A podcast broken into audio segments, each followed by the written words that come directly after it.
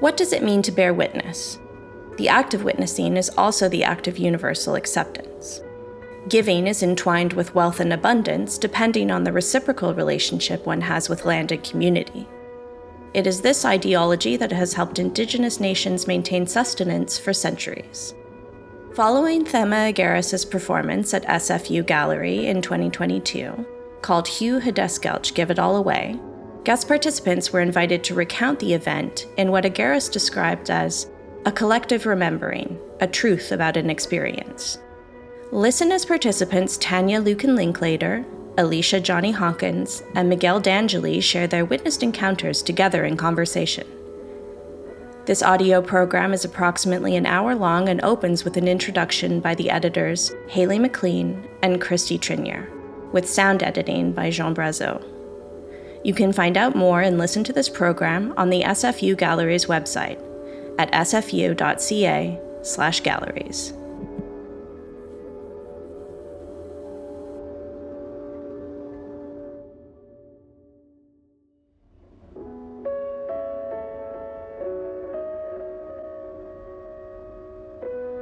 Welcome to Momus the podcast. We are your hosts, Sky Goodden and Lauren Wetmore. This episode is the first in a series that we're going to be doing this season where we're talking to people who participated in a residency that we at Momus organized called Estuaries, an international Indigenous art criticism residency. This was a residency we offered in partnership with Forge Project, a native led initiative that's located on the unceded homelands of the Mahee in upstate New York. Candice Hopkins is the director at Forge, and their work is centered on Indigenous art, decolonial education, and supporting leaders in culture, food security, and land justice. So, we worked with Dr. Léuli Eshrāghi, who you may remember from a past episode, to bring together an international group of writers, artists, curators belonging to Indigenous communities all over the world for this residency. And it was organized around this theme of estuaries. So, looking at rivers and lake shores and springs as storied places of local Indigenous nations, as well as sites of reciprocity and entanglement between many living beings. So we want to continue those conversations into the podcast space by presenting you with a few episodes upcoming where we talk to residents and faculty about a text that is meaningful to them. Lauren, maybe you can talk to us a bit about some of those conversations you've already begun and the one that we'll be featuring today. Yeah, so as you said, along the theme of the season, we wanted to hear from people invested in writing about art, about texts that are important to them. And the idea is to create a sort of new and ongoing canon for the genre. We are very lucky to have an interview that I did with the wonderful Megan Tamati Quennell. Megan is a leading curator and writer of modern and contemporary Maori and Indigenous art, a field she has specialized in for over 30 years. She holds the position of curator of modern and contemporary Maori Indigenous art at Te Papa in Wellington, New Zealand. Megan left such a deep impression on us. Uh, we sat down with her at the sort of near the end of that time that she had spent in residence, and uh, the vibrancy of her, the integrity of her, and the commitment of her were just all apparent. And also the generosity of spirit that she demonstrated to us, I thought was uh, really remarkable. Yeah, I agree. We brought all of her bags over to the train and lifted them in after having sort of a two hour conversation in which she was incredibly generous with us, with her thinking and life. And I think as soon as the train pulled away, we were like, oh my gosh, she must be a guest on the podcast. Mm-hmm. so, this is an interview that I did with Megan about her own writing and her curatorial practice, the two of which are very intertwined for her. She also talks about Maori and Indigenous art practices, and really importantly, I think what she values in other people's writing about them. How did she frame this text that she chose to share with you? Um, a 2006 review of photographs by the Aboriginal Australian artist Michael Riley. So the text she chose to share is by an Australian cultural historian called Nikos Papastergiadis. And it's looking at a series of portraits that Riley took of people in his mother's community of Moree in New South Wales. So these are people who were living on the two Aboriginal missions in that area. It's an interesting text also because it sits within this anthology called How Aborigines Invented the Idea of Contemporary Art. This book was published in 2011 and it was the first anthology about critical reception of Aboriginal art since the 1980s, um, which was when the art world began to understand this work as contemporary art. So, this is a really important document and one that we don't see a lot of sort of peers for in other countries around the world. So Megan does talk a little bit more about what it means to have a book like this and what it might mean to have a book like this for New Zealand, for instance. So here's Lauren's interview with Megan Tamati Quennell after she reads Papastergiadis' 2006 text titled Being and Becoming in Michael Riley's Portraits. The opening of Michael Riley's photographic exhibition, A Commonplace, Portraits of Moree Murries at Rebecca Hossack Gallery, London, 1991, was packed, but in the lower section of the gallery there was a series of photographs that maintained their equanimity. The space had been lit with care, enough to see each work with appreciation, but not as to disturb the quietness that had settled between each work. The photographs were portraits, most of them were of individuals, some of them were of families and friends. Every face was calm, everyone dire- looked directly at the camera with a warm sense of delight. The photographs had simple names Nana Riley, Nana with grandkids, two mates. It was obvious that Michael was at home. But more importantly, the gaze and the posture of everyone in the photographs was homely. The two mates stood shoulder to shoulder, one slightly leaning into the other. The dog at Nana's feet was alert, his tail and ears up and ready. He cares that there might be something around the corner. All the photographs were taken with the same backdrop, a long white canvas sheet that also draped down to cover the floor. The background and foreground merged. It was a simple place of intimacy. This series of photographs has never left me. They were the most remarkable portraits of a community I have ever witnessed. Michael took out all the jagged edges of the world in which these people lived, but brought in the dignity with which they faced that world on a daily basis. The scene is soft, but that does nothing to soften the reality. There is no sense that these people are posing in a fantasy world.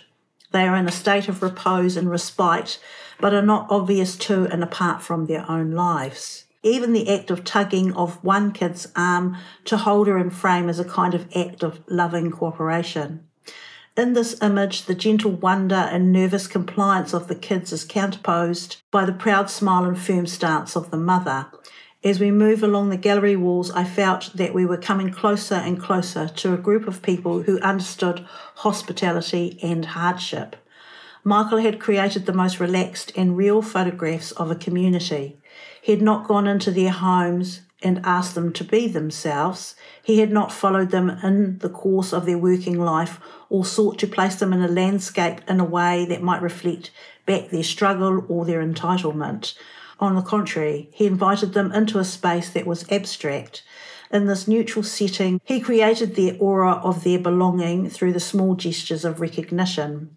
This effect was startling in its simplicity, but also as a turning point in the history of photography. It was in direct opposition to the history of colonial and ethnographic photography that sought to capture the noble savage in their primitive setting. It was also a radical departure from the more recent photorealism that sought to sink the subject into a landscape of grim exploitation and alienation. Michael did not set out to challenge these traditions by any overt act. At that time, the critiques of colonial and ethnographic photography were being forcefully argued in the pages of the post colonial art journal Third Text. Many artists were also determined to deconstruct the strategies of the past, appropriate and recontextualise images that had been taken of Indigenous people. It seemed to me that Michael's aim was more subtle and, in a simple way, more humble. The difference between even a committed photographer and Michael's work is that his images are not just a document of time and place. They are portraits that seem to have been delivered not with just the consent, but also through the active collaboration of the subject. How do you get to this phase of production? There is no shortcuts in this art practice. To convey this intimacy requires profound familiarity. It comes through the way one lives with family and friends. It emerges from a lifetime of having noticed what makes people happy and what causes them pain. Most recently, I have come to think that this relationship has nothing to do with the history of documentation, but a great deal to do with the process of mediation. The photographer is not working with these people for them to create the image of themselves that does not just reflect back a fixed identity, but also presents a sense of who they are and who they are becoming. It shifts the acts of representation from recovering the past to conveying the possibility of being in the present and in the future. I wanted to ask if you could introduce yourself. Okay, so my name is Megan Tamati Quennell. I'm a Te Atiawa and uh, Ngāi Tahu woman from New Zealand. So I hail from the middle of the North Island of New Zealand and from the bottom of the South Island in New Zealand. So both sides of my ancestry come from there. I'm born and bred and have worked and lived here my life. I'm a curator of modern and contemporary Māori and Indigenous art at Te Papa and have worked as a curator for about 33, 34 years. so, so a while. um, yeah, I mean, congratulations. That's a long time. That's a long time. My first question was why this text? You know, I know that's kind of the overarching question, but maybe just what was your first instinct around yeah. choosing this? Well, I think, I mean, I like the way it was written. That's the first thing for me. I mean, I also, I knew Michael. Michael's now no longer with us. He was a phenomenal photographer. I, I really particularly liked the way it was written. Yeah. I think it was not art speak. It was kind of written in quite simple terms, but I think it was very evocative of, of him, of the artist and his practice.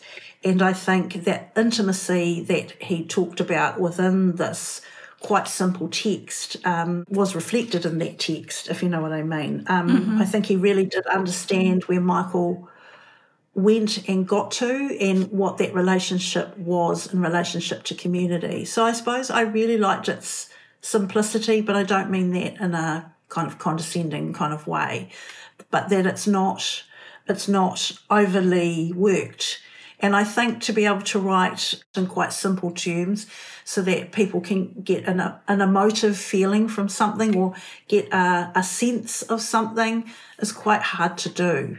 You know, I, I suppose I find art writing often is quite my own.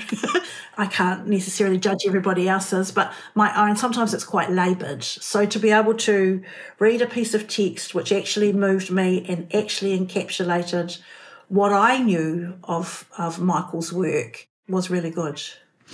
It makes me think um, this thing that I was taught in like the only art writing class I, I was ever given, where the instruction was make the text meet the work. And there are so many times in the text in which um, Nikos, yeah, uses words like simple or direct and then to hear you describe the text in that way it's like the text and the artwork are meeting each other. And i think um, michael wasn't simple necessarily but he was humble. He's definitely a humble person. Mm. there was a there was a survey show that was done at the national gallery of australia. He was a very quiet unassuming very shy man. Um, and extraordinary. What it does talk about of course is the relationship and the intimacy between him and his subjects, they obviously felt comfortable, they trusted him, and that he really talks about how profound his work is actually and the significance of his work without kind of labouring it. And again, you know, I, I can only applaud that, if you know what I mean. Mm-hmm. He really does talk about the significance of his practice you know, he says, but it's also a turning point in the history of photography. That's quite a big claim. It was a very considered piece of writing about the significance of this artist and the relationship between him and that community. And I suppose it's about that idea of representation he didn't follow people into their homes or he put them in this abstract space, but they were all completely comfortable, which spoke about the familiarity he had. They trusted one another. Mm-hmm. And as you know, curators have and writers it has to be a relationship of trust. When you're working with people, when you're working with artists and creative people, it's a relationship, and they are relationships. You know, I end up being friends with a lot of the artists that I work with because I have huge respect for what it is that they deliver on a daily basis and what they do and who they are.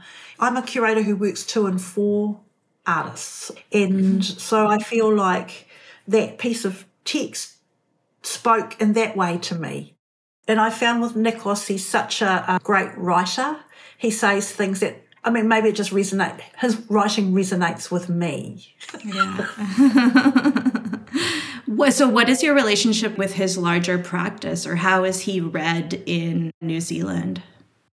I think he's highly regarded, but I've never met him. I've only read his writing. It was interesting one symposium one year actually in New Zealand, and the, the other person who was at the symposium was Candice Hopkins, and we both quoted Nikos. Oh. So, and he is he's a non-indigenous man, and so I, uh, you know, I don't know how he's regarded. Mm-hmm. I've just gravitated towards his writing because of how it reads to me. I'm not necessarily taken with oh, I have to like that because that person is really important. And I'm not saying he's not important, but that's not the driver for me. It was really what he was saying and how he was saying it. It's saying something that both you and Candice are, oh. are interested in his writing. Yeah, I think so. And I think, you know, as I said, as a non Indigenous man mm. who's writing and, and has an empathy perhaps or has taken a position and really just you know the honesty i think there's the honesty to his writing as well. Mm-hmm. so i think that that's important and that there's people who will shine a light or illuminate something from the outside that perhaps if you're on the inside you don't necessarily see. Or he illuminates something which really rings true and you think yeah that's how i kind of feel about it. But perhaps i couldn't articulate it in that way. I think writing's such a skill. Someone described it to me once um, it's a bit like sweating blood, you know. Um, and sometimes it's really does work and it flows and it's really good. And then other times it's extremely difficult. Even now, and I've been a curator for a long time and I do a lot of writing. And I think I'm a good writer. But I still struggle. Sometimes I read things and I think, oh my God, that's so clunky. What's, mm. you know, how do I actually say what it is that I need to be saying here? And yeah. you do want to be honest and you do want to be true to the work and you do want to meet the work, but you also want to be able to illuminate something and not just be descriptive of a work. You kind of want to honour it. Yeah. I suppose be honest and be able to, the depth or the complexity, be able to articulate that in a way that somebody else will get something from. I mean, that's yeah. the ultimate, really. yeah, absolutely. Do you feel like your practice or, or your experience of writing changes between writing within Te Papa eh, within your institutional position versus writing for say books or experiences outside? I think my preference is always to write outside. I mean, I do a lot of writing inside because there's, you know, there's all sorts of writing, exhibition writing, mm. acquisition proposal writing. There's writing I do for books, but it's often drawn from, because it's about collection works, drawn from the acquisition proposals that I've written in the first place to acquire the work for the collection. And I, I mean, I'm fairly, I'm one of those people who wants to be completely robust, and so that the the history or the genealogy of that work or the the significance of it. I mean, I work quite hard around that stuff. It's always for me about doing justice to the to the artist, to the work. It takes me ages. I'm a slow writer. I prefer to write outside because I feel like I'm not as constrained. There's no one looking at me, or and even with my acquisition proposals, it's not being published, so mm-hmm. I can kind of write the way that I want to. Right. Um, and I'm probably I'm not that free in terms of my writing. I don't think, but you know, exhibition labels I find difficult. Yeah. Um, because we also have writers that rewrite our writing. You know, because they don't want to use big words. They want them to be, appeal for a, to a 12 year old, which is fine. I'm not an elitist. I don't mind breaking complicated ideas down. but I also don't want to insult my audience. And I feel Mm-hmm. like people aren't stupid. And also, it's who you're writing for, too. So, at Te Papa, you know, it's a general audience. Well, I might want to write for a Māori audience, which will have a different knowledge base than a non Māori audience who'll come in. So, I might write from that, from an inside perspective, from, from an interior position out. In terms of hmm. writing, too, I always felt like uh, I'm not an artist, I know that. I think I have an artistic sensibility, but you know, don't get me to draw a picture, please. Not really. Um, but I always thought that the closest medium to myself, if I want to communicate what's in here or in here, is through writing. So I've always thought I was a writer. And um, I think it helps to be able to write sometimes the written word, if it's written down, then it becomes, you know, gospel and it's important, whereas oral traditions or articulating things in other ways isn't valued in the same way.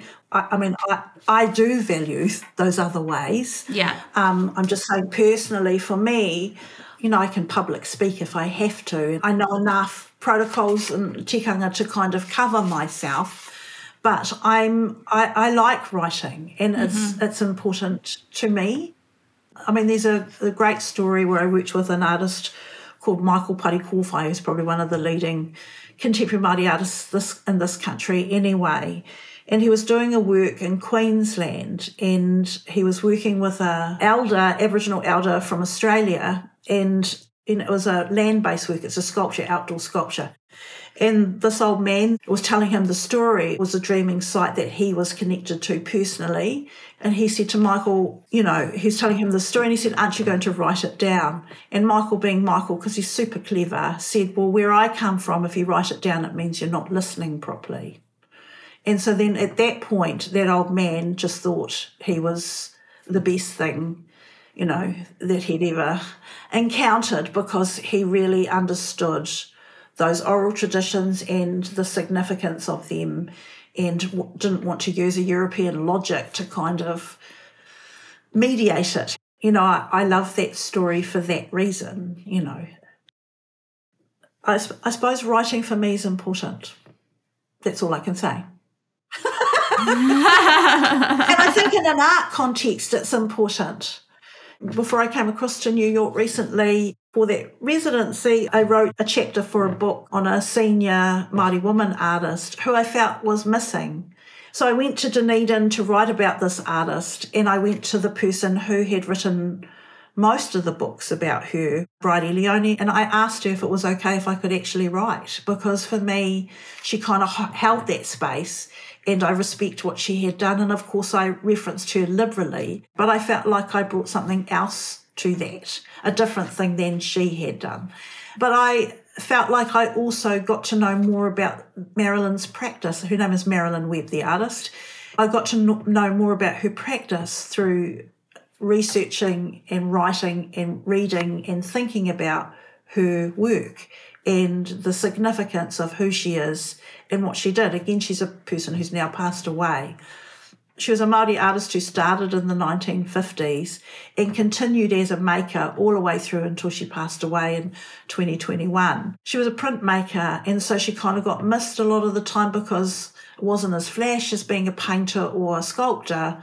And hers were all about landscapes. She would revisit fragile landscapes and she would re- return to these landscapes and make more and more works in relationship to herself and land and bodies of water but it was the most extraordinary work. And because she was a printmaker, her work got sent. I mean, she was showing, like, she was in places like Africa in the 60s, and, you know, she was everywhere. She was quite extraordinary. So, the reasons I write is to ensure that that is there somewhere, and perhaps it's written from a Māori perspective rather than another perspective perhaps that hasn't happened in the past. That's why I think it's important and continue to use it as a medium. Speaking of different perspectives on art by Indigenous people, the text that you chose to share with us is in this book that's devoted to just that. How Aborigines invented the idea of contemporary art. And it's a great book. It's like an anthology, really. So mm. it's writings on Aboriginal contemporary art, edited and introduced by Ian McLean. And Ian McLean is a again a non non Indigenous uh, academic, uh, but he's really dedicated his life to Indigenous scholarship around Indigenous Australian, and I kind of admire what he does and says. Sometimes it's easier to look at models that are outside of New Zealand. Sometimes it's harder because maybe there isn't the reference points, and so I'm not saying we need to do exactly the same thing as this publication here, but a publication like that does not exist here. There's no publication that looks at the writings on contemporary Māori art or modern and contemporary Māori art. There's no anthology. It seems like there's been no interest in any of that. Mm. There's no anthology, but I imagine that is that writing happening? Well, it has been happening that long. If you think that I'm the second Māori art curator, contemporary, modern, and contemporary in the country, after a man called Dr. Rangi Pānoho, who's a, a Māori art historian and wrote a really amazing book, which was the first kind of Māori art history. But very recently, that was published, only in, a couple of years ago. And he was the first Māori art curator in the country, modern contemporary. There's some really great people coming through, but there hasn't been, we haven't been able to write our own histories and our own art histories. And I am interested in that and writing from that perspective. For me, it's not just a political thing, it's, a, it's an important thing. And because the way that I might see the world and the way that a, a non Māori person might see the world uh, might be different. What they bring to the table and what I bring to the table might be different. I'm not saying that they can't be at the table. I'm interested in their analysis of those things too. Mm-hmm. But I would like to be able to see our own analysis of those things and through our own writing and what we regard as important. It's just a different yeah. framing or a different emphasis. And so I often look to places like Australia or sometimes Canada or sometimes the US because the things that are happening there, it's like you find your family. Yeah. I mean, it's it's not the same. Obviously, it's harder sometimes and it's worse sometimes, and sometimes it's better. But there's models, and it's all about looking at that and saying how you can apply it. So people like Rangi broke the ground, but people like me also break the ground because mm-hmm. there was no one else. So that's why I've been in the position I've been for 34 years because it's about a responsibility and I can affect some change, you know, and that's for me very positive. And through writing, sometimes it might shift something. For your residency presentation at Estuaries, you were talking about a mechanism that you use within your writing, and it's something that you've established between um, two other ways of thinking and writing. Well, it was really because, you know, um, whakapapa is, it's a knowledge system, but it's the thing that held the world together. So it's a genealogy and everything is interconnected in some shape or form. Your whakapapa, your genealogy, where you're from and who you are and how you're related, it's the base that then you move from. So I suppose what I'm trying to say is those art histories is really a whakapapa, like who did what when and why. So when I talked about Michael Parekōwhai, before him there was an artist called Ralph Hotere, who was a who was a really extraordinary artist. So without a Ralph Hotere, would you get a Michael Parekōwhai? And without a Michael Parekōwhai, would you get a, a, a Luke Willis Thompson? You know, so it's I'm not saying that they're the same or that they emulate one another, but if someone opens that amount of space, what does it enable the next generation or the next person or the next person? Yeah, so it's a genealogy in that way. And I mean, I think you see it in music, I think you see it in writing, and I think you see it in art. And so it's really tracking those genealogies and, you know, telling those histories really, but writing about that or encapsulating that or even knowing that. And I feel like that's helpful in the longer run because people can go back and go, and actually, there was a precedent that, that was already set. It's a bit like the show that's on at the moment at Bard that um, Candice has done, which looks at native performance and theatre and goes back to 1969, you know, mm-hmm. and Spider Woman theatre. And that to me is a really important moment because it captures a whole history that perhaps hasn't been really seen or recognised or understood as such before. It kind of charts it in a way. highlights its significance. In, you know, Spider Woman Theatre from 1969, all their archives, how influential were they? And, and how does that then impact on what people are doing now? The Rebecca Belmores of this world or, or, or James Luna, you know, native performance art. And these are contemporary histories. Yeah. It's not, you know, like way back in the Never Nevers. This is 1969 mm-hmm. and how revolutionary some of that stuff was. So I do a project around what I call Māori modernism, mm. and it's not a phrase that I coined. It came from an art historian called Damien Skinner, Pākehā art historian. But um, it really looks at those early Māori artists who were working from like the 1920s, 30s, 40s, 50s and 60s and who really never got their day in the sun.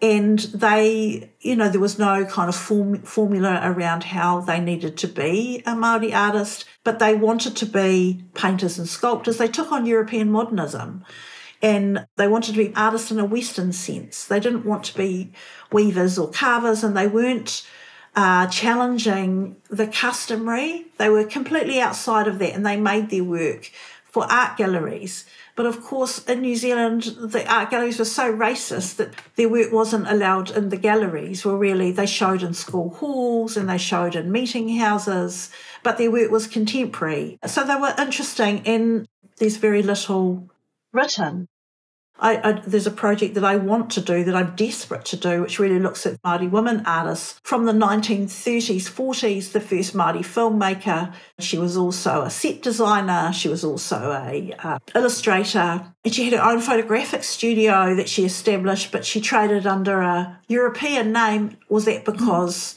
she couldn't get trade as a Māori person? I don't know. There was one, Georgina Kirby, who's really an extraordinary person and she became an arts administrator and people knew of her and probably opened one of the first Māori art galleries in the country. She was a painter to start with and she learnt from Louise Henderson, who is a, a French New Zealand woman. And then, as I said, then she becomes an art administrator and she goes to Australia and she works for the Aboriginal Arts Board and to Papua New Guinea to learn about arts administration, comes back to New Zealand, opens one of the first art galleries, and then also runs um, for a long time, I think, uh, which was called Ngāpuna Waihanga or the Māori Rights, Writers and Artists organisation, which was established in the 1970s and was really for those artists who had broken kind of custom and they called themselves the pioneers of the new consciousness. So there's all this really amazing stuff and, and really amazing histories. And those are the things that excite me. I'm probably a nerd. The other piece of writing I was thinking of reading was this guy, John Bevan Ford, who writes about the pioneers of the new consciousness and how those artists at that time, 50s, 60s, 70s, were making work that, you know, that he talked about how, how ancestors only worked within one cultural context within a Māori cultural context and how now they were working within a multiplicity of contexts and what did that mean? And how did that shift and shape the art? And he believed that they were pioneers of a new consciousness. So I was like, oh my God, I just love that. How is that functioning today in New Zealand, this pioneers of the new consciousness?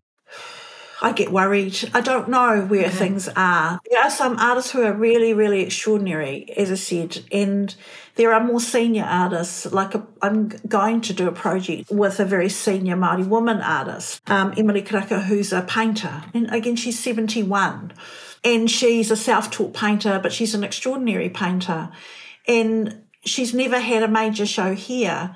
So, but to take the opportunity to do it offshore and to do a major publication, you know, I'm thrilled and she's thrilled because I would like to do that within her lifetime.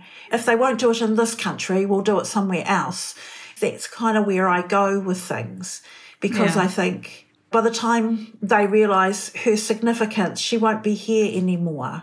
And so that's why I stay as a curator because there's things to do.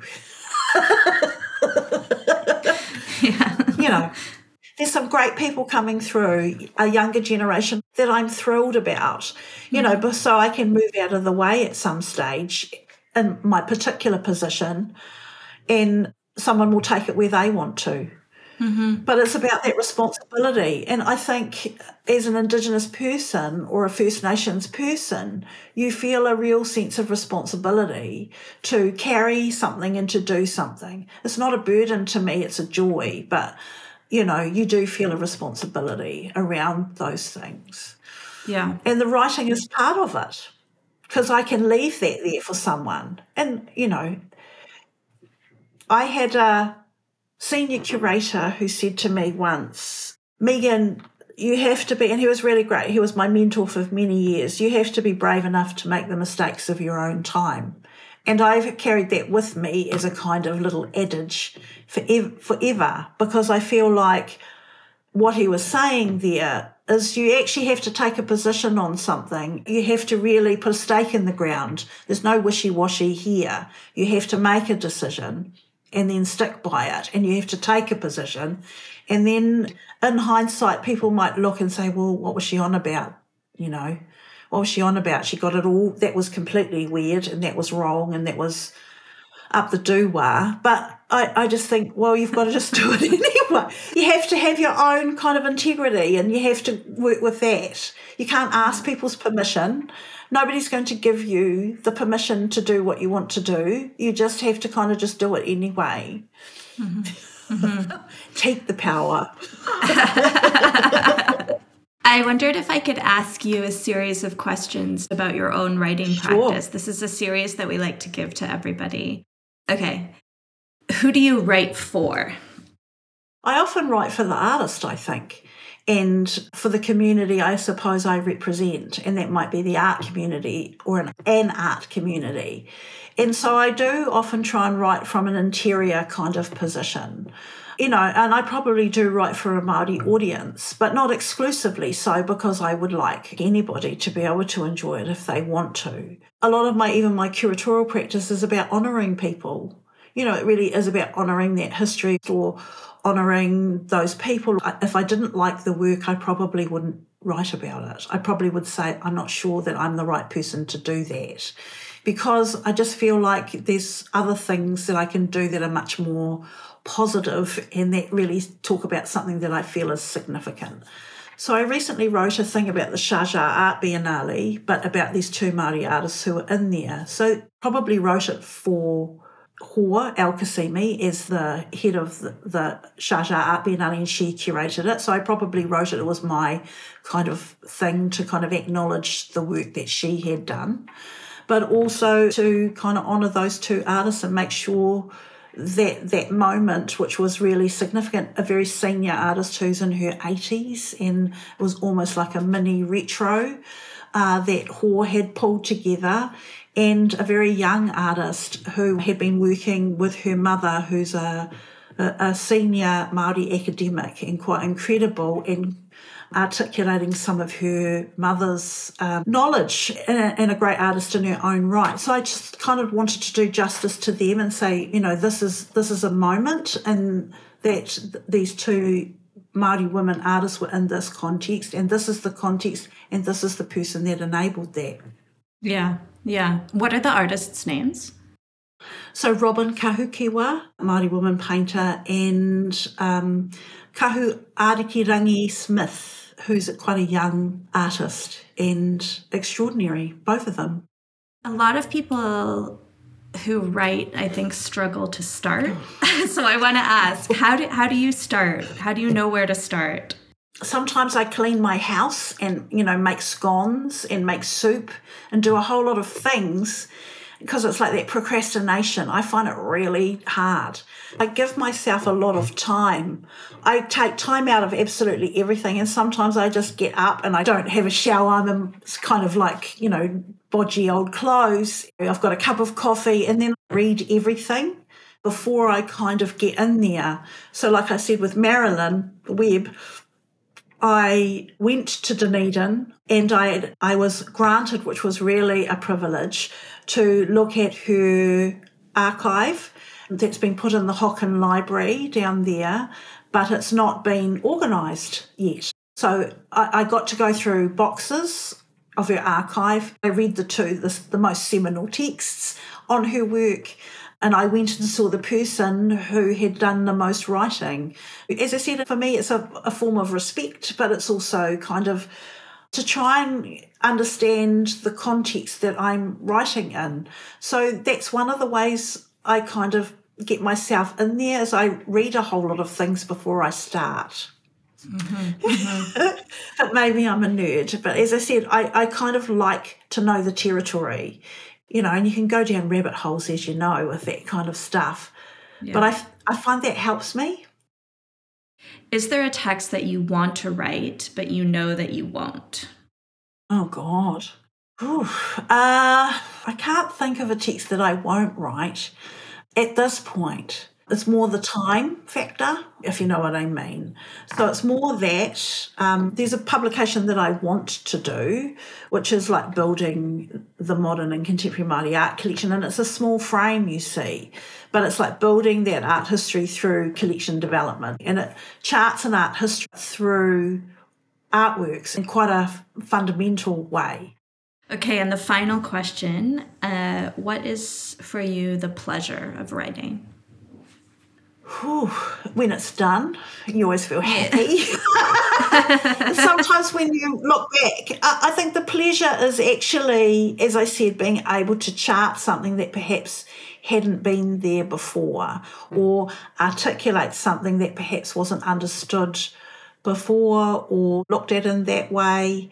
I think it's at making that unique contribution that you only you can make. And I kind of love that, you know, that art's still the last bastion of freedom and there's a democracy within that, that how you see the world and how I see the world is different. I think the joy is being able to put something into the world and to honour some people and um, maybe shift some ground. So I think that's the joy for me is kind of opening space for other people perhaps or other points of view.